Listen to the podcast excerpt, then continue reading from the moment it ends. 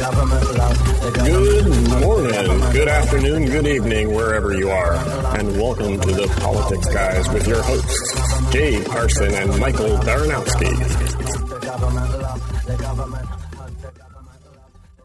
Welcome to the Politics Guys. I'm Michael Baranowski, a political scientist at Northern Kentucky University.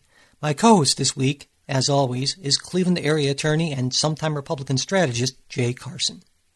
We're sponsored this week by the blog Can't Quit Food. You can quit a lot, but you can't quit food. Check it out at can'tquitfood.com. That's all one word, can'tquitfood.com. And learn how one woman, who I happen to be married to, uh, lost over 150 pounds and kept it off long term by ditching diets in favor of a sustainable lifestyle change. Again, that's can'tquitfood.com.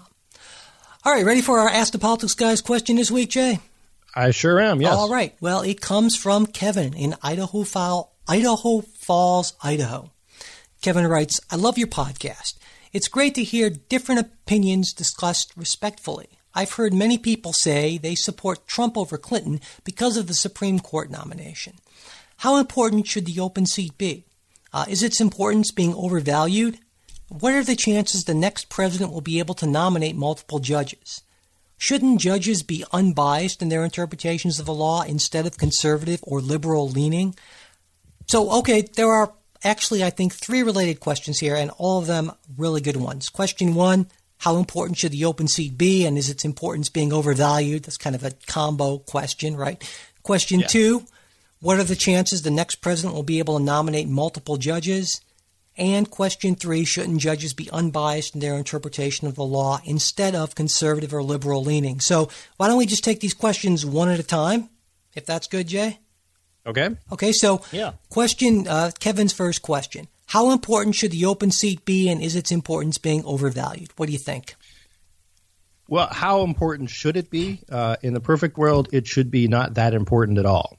Uh, but I think the world we live in, um, it, it is extremely important. I, I, I, don't think it's being overvalued because uh, we've sort of existed uh, with this five four or sort of four four one in the middle um, uh, sort of situation for the last uh, you know two decades more or less. Uh, and and I so I think this this uh, has the potential to really change that, particularly because the the space that's being filled was that of uh, Antonin Scalia, uh, who was was very much decidedly the leader of the, the conservatives um, uh, on the court. So so I do think it's a it's a big deal. Uh, it's it's not just somebody who is maybe can go either either way.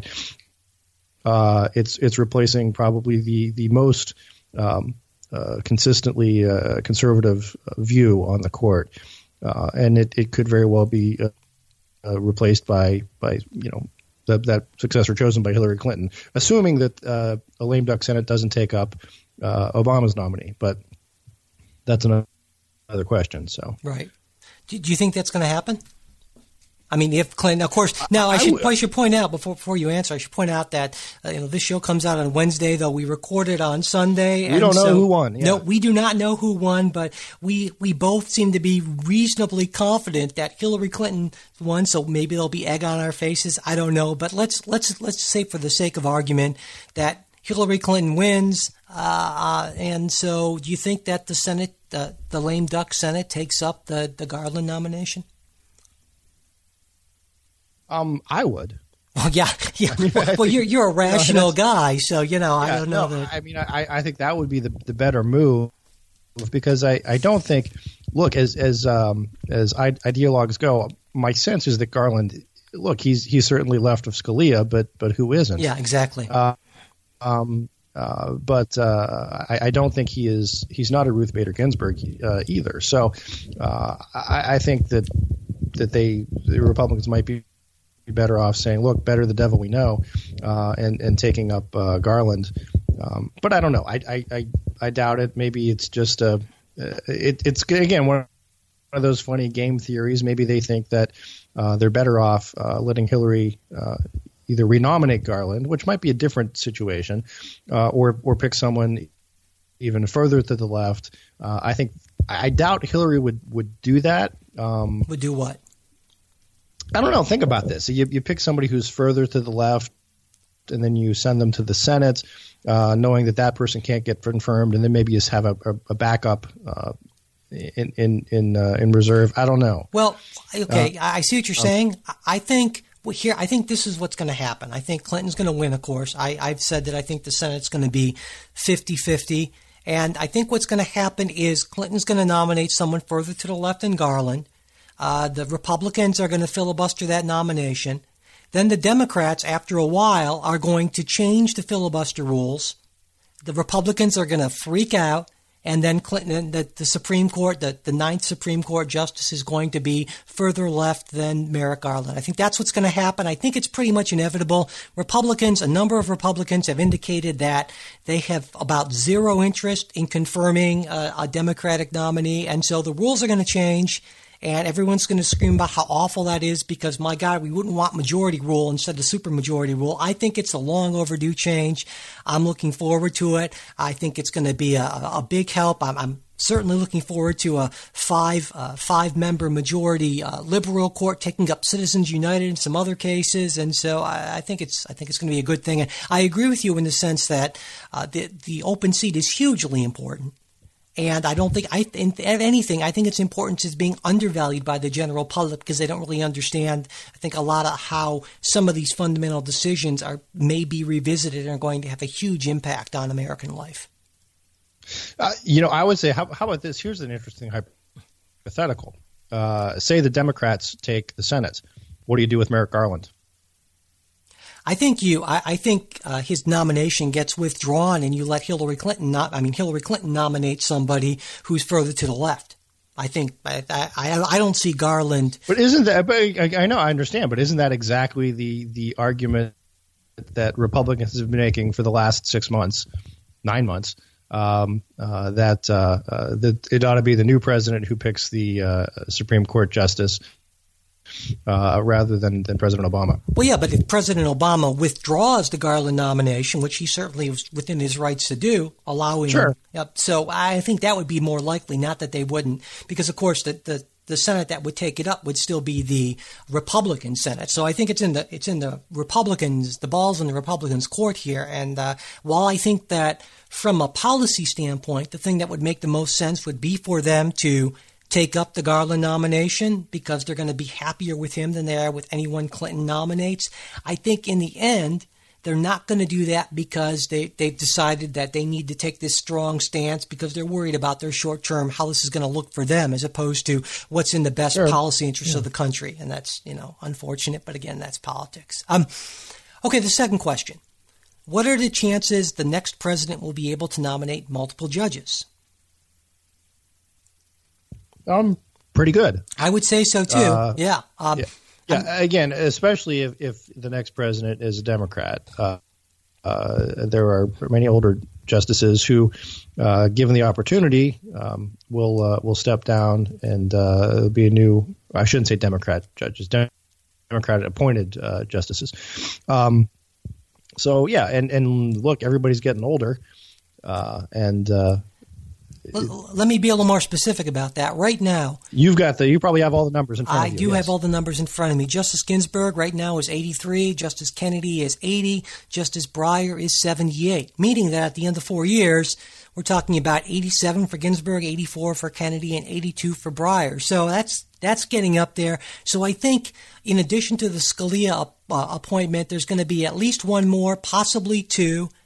I don't think either of these whoever wins, this person's going to be a two term president. But let's just project forward. At the end of eight years, Ginsburg would be 91, Kennedy would be 88, and Breyer would be 86. So I think we're certainly looking at multiple appointments to the court, and that's you know I think that's a, a big deal. But what I think is an even a bigger deal, or in a sense, uh, well, it's a big deal that people aren't thinking about so much, is the effect that a president has on reshaping the federal overall federal court system. Uh, let me explain a little bit. Right now, there are about uh, 856 judge positions in the federal court system, including the Supreme Court. Okay, President Obama has appointed 320 judges. That's 37 percent of all the judges in the system are Obama appointees. Now, in his eight years before Obama, President Bush appointed around 39 percent. In his eight years before that, President Clinton appointed 44%. And in his four years, uh, the first President Bush, the good Bush, appointed 22%. So this is an op- I mean, most cases, of course, never get to the Supreme Court. And so the ability to reshape the judiciary, even in the short term, even if you're only a one term president, you have a big impact. But if you can be a two term president, that's a huge change. And I think that, you know, that's something that we really haven't talked about a whole lot. It hasn't really been on the, on the radar of a lot of people. But to me, that's hugely important. What do you think, Jay? Oh, absolutely. Um, I, again, I think it's a shame that, that it is. Uh, uh, ideally, a, you know, again, perfect world as the founders imagined it. Uh, I, I, don't think that you know the that that would have made that much of a difference. The idea would just would have been qualifications. Um, eh, but you know, the other thing to consider, of course, is is the vast, vast, vast majority of all the cases that come into the federal courts have nothing to do with the contentious type issues right. that you know. Good point. And, and even you know a lot of the most of the decisions that the Supreme Court makes aren't these contentious uh, uh, gay marriage, uh, uh Citizens United, uh, either either big social constitutional issues. A lot of it's just just interpreting statutes. Uh, a lot of it's you know to to most people boring regulatory stuff. Mm-hmm. It matters very much to the industries it affects, but it, it doesn't catch the headlines. Um, and and it's that's even more so, and, and particularly in the lower courts, uh, so much is is criminal. Uh, but you know, you know, fifty to you know probably seventy percent, but. But I think the lower courts so are even I, more important than they used to be because the Supreme Court is taking fewer cases than it used to take, and I think that elevates the importance of these decisions because they're even less likely to make their way. Sure, the, the, federal district courts, yeah, yeah. Of, the, of, the, federal district courts, less, uh, or, or, for the of the federal appellate courts, have become more mm-hmm. important and so, whoever's um, the next president, there's so. a good chance. Now, I, I, would expect that whoever's the next president, uh, that they're going to get uh, they're going to get fewer appointees through because there's going to be more gridlock, as we talked about on the even more gridlock. Hard to believe, as we talked about on the show on Sunday. But still, I think uh, the, the next president, who I again think is going to be a one termer, probably will end up appointing, you know, maybe. 20%, 15, 20% of all the federal judges by the time that they are done in office at the end of their first term, and that's you know that's not nothing. So, yeah. uh, uh, and then finally, yeah, that, and, there, and, there's typically there's typically oh sorry go, go ahead, ahead, no go ahead. There's typically you were saying. I was going to say there's typically less less gridlock um, in terms of, of, of the appellate court and uh, uh certainly yeah. district court judges, uh, just because they're they're much less controversial. It's it's not the big big position. Rarely you will see uh, maybe some sort of uh, fight over uh, uh appellate uh, court judges. And a lot of times these are sort of done as like sort of package deals yeah. where you sort of confirm a whole bunch at the same time. Yeah, I, I think that's going to change a little bit for the worse, unfortunately, but uh, but we will we will see. Um, you know, and the third question, you you kind of uh, alluded to this a little bit. You said it's it's really. Uh, it should be qualifications more than anything else. And I think this kind of plays in a little bit to, to, Kevin's third question is shouldn't judges be unbiased in their interpretation of the law instead of conservative or liberal leaning? And I'm sure you have a position on this, Jay, and what is it? I, I got a I got a real big one on this. Um, well, again, to me, the conservative position is the unbiased. You, you, you read it as it as it says. Uh, you know, take uh-huh. it as you see it. Yeah. Um, so, and, and look, I, I, think we we should acknowledge there's there are two fundamental different visions uh, of of how our constitutional system ought to work and the, what the court's role in that is. Um, the the more conservative version, uh, and even even using conservative and liberal, uh, that's those aren't really exactly the right labels that that ought to be used, but I think that's the most conventional ones. Um, you know, you know, liberals view a, a, more expansive vision of the Constitution. They believe in this uh, sort of uh, natural law that that uh, there are other rights that are not enumerated that uh, sort of uh, emanate uh, in the the penumbras of the the Constitution. Attack that straw man, that's, Jay. That's not. that's that's not me. That no. That's that's. Th- those are the words they used in Roe versus Wade. That that's where they found this right. It, is you know they're finding sort of new social due process, substantive due process rights um, uh, in areas that are well, sort of, kind of close to to other uh, enumerated rights. Um, and and the conservative view says no. That's if you want to create those type of of of new rights, uh, uh, you do so legislatively. Uh, it's not for the court to uh, decide. Here are some some new constitutional rights we've just discovered. Um, to me, again, one of the, the big issues that uh, was decided recently on that was was gay marriage. Uh, the conservative position uh, voiced by Scalia was that whatever you think of, of gay marriage on the merits, uh, it's a decision that ought to be made by the states uh, and either state legislators uh, or through state referendums, rather than a couple unelected judges saying, we've decided uh, we think this right is in the Constitution, uh, and I would I would pretty much guarantee you none of the, the founders were thinking about gay marriage uh, when uh, the Constitution was drafted. Well, that's not um, that, that, that's not the. I mean, that's the Fourteenth Amendment, but still, our um, you know, I, I see what you're saying. Well, I, I, don't I don't think they're I don't think the drafters of the Fourteenth Amendment were thinking about it either. Sure, and, and you know, I, I see what you're saying, but but again, and you know, you're you're painting liberals out to be just these these crazy people who are inventing things. But and I'm going to push back kind of hard on this because I think you're wrong. I think reasonable people. I'm saying no, well, here are the two two oh, different. Okay, well, it sounded like yeah. you were saying there are these nutty liberals who find rights that don't really exist, and and, and I guess I'm going to respond to that by saying reasonable people can can can differ in terms of how we should interpret this. Like, are we supposed to just go by the basic words? And certainly that's the conservative view.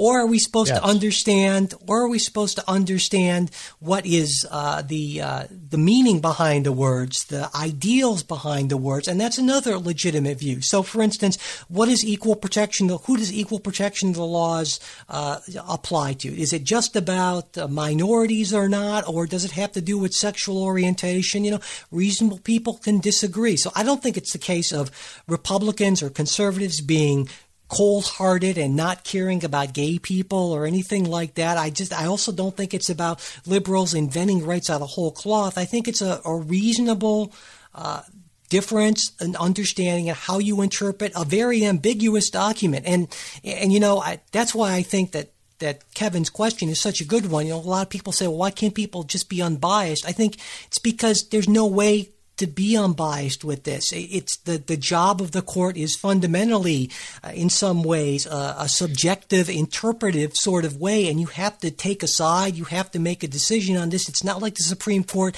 gets easy cases. By the time they get to yeah. that point, they're, you know, you can reasonably pretty much take either side, and so it's it's always going to be biased. It's always going to be. Uh, there's no way of kind of mechanically well, I, I interpreting think, the law bias is I think bias is the the wrong word. Uh, I think the the the maybe the, the way to, to look at it. It's not so much that uh, the court is biased for one party versus another, but that no matter where you are um, as as a judge, as a as a you know lawyer, as as just a human being, you have certain uh, uh, a way that you view the world, and that's going to inform how you make decisions. Right. Absolutely. Um, and I think that's different than saying I'm I'm biased. Uh, well, I mean, it's, it's, more just the yeah. You know, you know, some people are, are wired a little a little different, uh, and and come come at things from from different perspectives. And quite honestly, that's one of the reasons you have you have nine people on the Supreme yeah. Court and uh, you know three people on appellate panels. Um, so yeah, I think I, I would say everybody agrees they ought to be un, unbiased. Um, See, that's where I disagree uh, because uh, but, I think yeah, bias has gotten uh, a bad rap. Everyone's biased all the time on every issue, and people just don't want to accept that. That idea that we can kind of, in a, in a majestic way, kind of float above this and sort of just make decisions based on the facts. I mean, I think we should embrace bias and say it's inevitable, and it, it's better instead of tr- trying to pretend that we can be unbiased to accept that we are and do our best to understand the nature of our bias and where the other side is coming from, and that's what I don't see. Uh, that's what I don't see a lot of. But one other point I wanted to make is, you know, we talk a lot about the court in terms of ideology, and we've been doing a lot of that right now. But and you've kind of brought this up a little bit. There's also this idea of activism or not, and certainly right. you can be liberal or conservative. Uh, I mean, I'm I'm certainly liberal when it comes to this. I would like to see a lot more liberal uh, decisions from the court, but also I'm uncomfortable with judicial activism, meaning that uh, I think, as a general rule, the court should defer to the democratically elected branches of government that make decisions. And so, unless it's a pretty clear reason to change things, they shouldn't change things. And, be, and just because I think they're nine non-elected people, and they should they should err on the side of letting the democratic process kind of work itself out. And there are a lot of people on the left and the right who don't believe that at all. They feel like the court should be their their their you know instrument of justice in that sense, right. and outcome, I think that's very dangerous. Outcome oriented yes, justice. Exactly. And again, I think we're on, we're on the same page with that. Yeah, Yeah. that that's that's problematic. If if someone comes in, and maybe this is where I'm coming with the the, the, the term bias. Okay. Uh, I, I have great problems with with you if you have a a justice uh, or any judge coming in with an agenda, Yeah. uh, so to speak. That's that, yeah. that's to me again extremely problematic. Uh, I I would say I, I don't think the vast majority, vast vast majority of of uh, of our jurists have have an agenda. I do think they're they they do what their best to, to call it like they see it and recognize their own internal internal uh, uh, predilections. But yeah, I, I again, I'm I'm I'm quibbling over the, the terminology, but I think Sure. we're right. The the activism is is the problem, uh, and and because the activism sort of betrays that there's an agenda of Yeah. it's, not a matter of yeah. here's what I think the Constitution says. It's here's how I want this to come out. Exactly. And there were so many people who it seems like whenever someone's decrying an activist court, it's never, it's, it's always because the court did something they disagree with. But you don't hear too many people saying, well, I really love that decision, but it was really too activist. I mean, you and I might say that because, you know, we, I said I said that about I said that about about uh, gay marriage. That's what I said. You and I, you know, would, would certainly say because Right, okay. we, we have a fundamental agreement on the idea that the court should not be or should be as restrained and I think should be as narrow in its rulings as possible. We're uncomfortable with that activism. Uh, where we differ, obviously, is the sort of uh, if on the ideological end, where what sort of decisions we would like to see. But but in the end, I think that fundamental agreement is is something that's important. And unfortunately, too many people don't see it that way. I think the way we see it, the right way to see it. well, it'd be a much better world. You, really, you know, it, it it, we saw it, but, it really um, would. It really would. I keep telling people that. Um, No one listens. I don't know what the problem is. Yeah, I agree. So, well, I think that pretty much covers uh, all of all three parts of that question that Kevin asked. When you say, Jay, I think so. Okay. To the best to the best, best we're able, and there's there's plenty of other reading out there that, that you could do on on this. So. certainly, my gosh, yeah. All right, well, that's it for this episode of Ask the Politics Guys. Thank you, everyone, for listening. If you have any questions for future episodes or just any thoughts, comments, criticisms, think we blew our answer, what have you, um, we'd love to hear from you. Our email is mail at politicsguys.com. You can also leave a voice message for us by calling our listener line at 408 840 3518. And our Facebook page where we post throughout the week is facebook.com slash politicsguys, and we are also on Twitter at Politics Guys. And if you're interested in helping uh, keep the show going, uh, sharing and retweeting our new show posts and tweets, reviewing the show on iTunes really helps. And if you'd like to support the show financially, you can do that through the PayPal or Patreon links on our website. All right, we'll be back with a new show next Wednesday. We hope you'll join us.